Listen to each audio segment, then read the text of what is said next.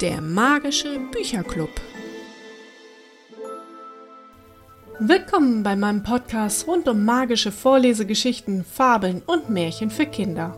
Ich möchte euch in andere Welten entführen und vom Alltag ablenken. Egal ob im Auto, zu Hause in eurem Kinderzimmer oder am Abend vor dem Schlafengehen. Lasst euch von den fantastischen Geschichten meiner magischen Bücherkiste verzaubern. Seid ihr schon Mitglied im magischen Bücherclub? Nein? Na, dann wird es höchste Zeit und abonniert meinen Podcast oder bittet eure Eltern darum. Heute habe ich ein Märchen von den Gebrüder Grimm für Kinder ab fünf Jahren aus der Bücherkiste gezaubert. Die Geschichte handelt von zwölf Prinzessinnen, die nachts auf geheimnisvolle Weise das Schloss verlassen und den König damit vor ein Rätsel stellen. Lasst euch überraschen und viel Spaß beim Zuhören. Die zertanzten Schuhe. Ein Märchen von den Gebrüder Grimm. Es war einmal ein König, der hatte zwölf Töchter, eine immer schöner als die andere. Sie schliefen zusammen in einem Saal, wo ihre Betten nebeneinander standen, und abends, wenn sie darin lagen, schloss der König die Tür zu und verriegelte sie.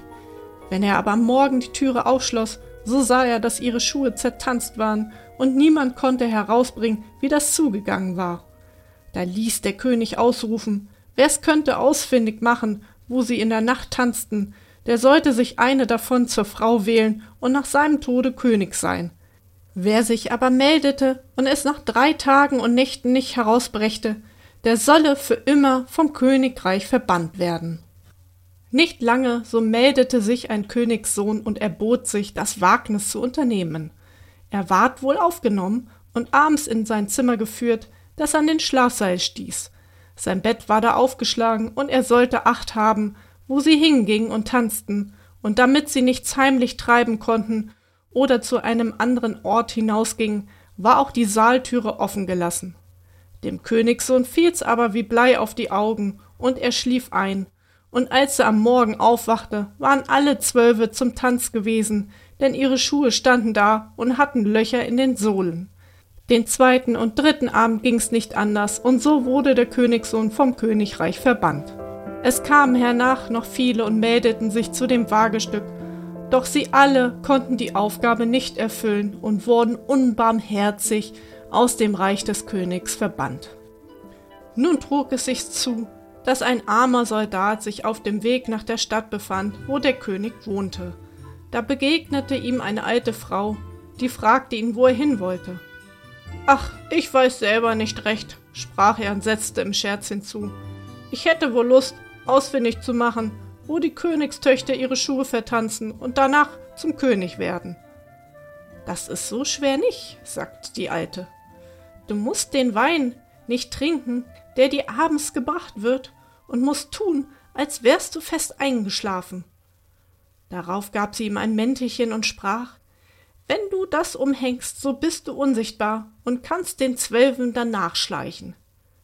Wie der Soldat den guten Rat bekommen hatte, ward's ernst bei ihm, so dass er ein Herz fasste, vor den König ging und sich als Freier meldete. Er ward so gut aufgenommen wie die anderen auch, und es wurden ihm königliche Kleider angetan.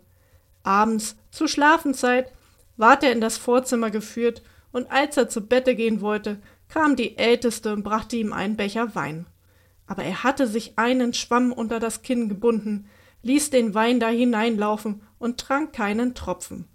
Dann legte er sich nieder, und als er ein Weilchen gelegen hatte, fing er an zu schnarchen wie im tiefsten Schlaf. Das hörten die zwölf Königstöchter, lachten, und die älteste sprach Der hätte auch sein Leben sparen können. Danach standen sie auf, holten prächtige Kleider heraus, putzten sich vor den Spiegeln, sprangen herum und freuten sich auf den Tanz. Nur die Jüngste sagte Ach, ich weiß nicht, ihr freut euch so, aber mir ist so wunderlich zumute. Gewiss widerfährt uns noch ein Unglück. Ach, du bist eine Schneegans, sagte die Älteste. Immer fürchtest du dich. Das liegt wohl daran, dass du noch keinen Königssohn zum Tanzen hast. Dem Soldaten hätte ich nicht einmal einen Schlaftrunk geben müssen, der Lümmel wäre doch nicht aufgewacht. Wie sie alle fertig waren, sahen sie erst nach dem Soldaten, aber der hatte die Augen zugetaun, und sie glaubten nun ganz sicher zu sein. Da ging die Älteste an ihr Bett und klopfte daran. Alsbald sank es in die Erde, und sie stiegen durch die Öffnung hinab, eine nach der anderen, die Älteste voran. Der Soldat, der alles mit angesehen hatte, zauderte nicht lange, hing sein Mäntelchen um und stieg hinter Jüngsten mit hinab. Mitten auf der Treppe trat er ihr ein wenig aufs Kleid. Da erschrak sie und rief Was ist das? Wer verhält mich am Kleid? Sei nicht so einfältig, sagte die Älteste. Du bist an einem Haken hängen geblieben. Da gingen sie vollends hinab, und wie sie unten waren, standen sie in einem wunderprächtigen Baumgang, da waren alle Blätter von Silber und schimmerten und glänzten. Der Soldat dachte, du willst dir ein Wahrzeichen mitnehmen, und brach einen Zweig davon ab. Da fuhr ein gewaltiger Krach aus dem Baume. Die Jüngste rief wieder, es ist nicht richtig, habt ihr den Knall gehört? Die Älteste aber sprach, das sind Freudenschüsse, weil wir unsere Prinzen bald erlöst haben. Sie kam darauf in einen Baumgang, wo alle Blätter von Gold und endlich in einen dritten, wo sie klarer Demant waren. Von beiden brach er einen Zweig ab, wobei es jedes Mal krachte, dass die Jüngste vor Schrecken zusammenfuhr, aber die Älteste blieb dabei. Es wären doch nur Freudenschüsse. Sie gingen weiter und kamen zu einem großen Wasser. Darauf standen zwölf Schifflein, und in elf von den Schifflein saß ein schöner Prinz. Die hatten nur auf die Mädchen gewartet, die zugleich mit voller Freude zu den Prinzen in die Boote stiegen. Nur die Jüngste trat alleine an das zwölfte Boot heran und setzte sich seufzend nieder. Und die Jüngste wunderte sich, warum musste sie heute so viel rudern? War das Schiffchen schwerer geworden? Woher würde das wohl kommen? Jenseits des Wassers aber stand ein schön hell erleuchtetes Schloss, woraus eine lustige Musik erschallten. Schnell ruderten sie alle hinüber und traten ein. So tanzte jeder Prinz mit seiner Liebsten. Ab und zu wechselten sie sich ab, damit die Jüngste nicht die ganze Zeit anherstand. Der Soldat aber tanzte unsichtbar mit, und wenn eine einen Becher mit Wein hielt, so trank er ihn aus, dass er so leer war, wenn sie ihn an den Mund brachte. Und der Jüngsten ward auch darüber Angst, aber die Älteste brachte sie immer wieder zum Schweigen. Sie tanzten da bis drei Uhr am anderen Morgen, wo alle Schuhe durchgetanzt waren und sie aufhören mussten. Die Prinzen fuhren sie über das Wasser wieder zurück, und der Soldat setzte sich diesmal vorne hin zur Ältesten. Am Ufer nahmen sie von ihren Prinzen Abschied und versprachen, in der folgenden Nacht wiederzukommen. Als sie an der Treppe waren, lief der Soldat voraus und legte sich in sein Bett, und als die zwölf langsam und müde heraufgetrippelt kamen, schnarchte er schon wieder so laut, dass sie's alle hören konnten, und sie sprachen Vor dem sind wir sicher. Da taten sie ihre schönen Kleider aus, brachten sie weg, stellten die zertanzten Schuhe unter das Bett und legten sich nieder. Am andern Morgen wollte der Soldat nichts sagen, sondern das wunderliche Wesen mit ansehen und ging die zweite und die dritte Nacht wieder mit hin. Da war alles wie das erste Mal und sie tanzten jedes Mal, bis die Schuhe entzwei waren. Das dritte Mal aber nahm er zum Wahrzeichen einen Becher mit.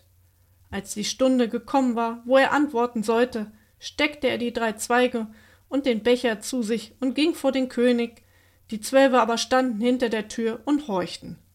Als der König die Frage tat, wo haben meine zwölf Töchter ihre Schuhe in der Nacht zertanzt? So antwortete er, mit zwölf Prinzen in einem unterirdischen Schloss. Er berichtete, wie es zugegangen war, und holte die Wahrzeichen hervor. Da ließ der König seine Töchter kommen und fragte sie, ob der Soldat die Wahrheit gesagt hätte, und da sie sahen, dass sie verraten waren, so mussten sie alles eingestehen. Daraufhin fragte ihn der König, welche er zur Frau haben wollte. Der Soldat antwortete So gebe mir die jüngste Tochter, denn sie hat, soviel ich weiß, noch keinen Prinzen im Schloss gehabt, und ich möchte ihr meine Liebe schenken und mit ihr die Nächte voller Freude und Tanz verbringen. Da ward noch am selbigen Tage die Hochzeit gehalten und dem Soldaten das Reich nach des Königs Tode versprochen. Doch die anderen Prinzen mussten noch warten, bis sie ihre Liebsten heiraten konnten. Erst nach dem Tode des alten Königs und der Krönung des neuen Königspaares bekamen sie ihr Okay und alle lebten fortan im neuen Schloss, glücklich bis am Ende ihrer Tage.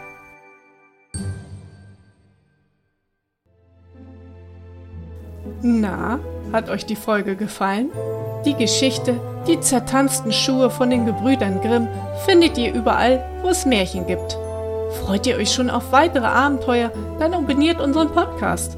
Die nächste Folge wird gerade gezaubert und bald online gestellt. Und bis dahin wünsche ich euch eine schöne Zeit und lasst euch stets von der Magie beflügeln.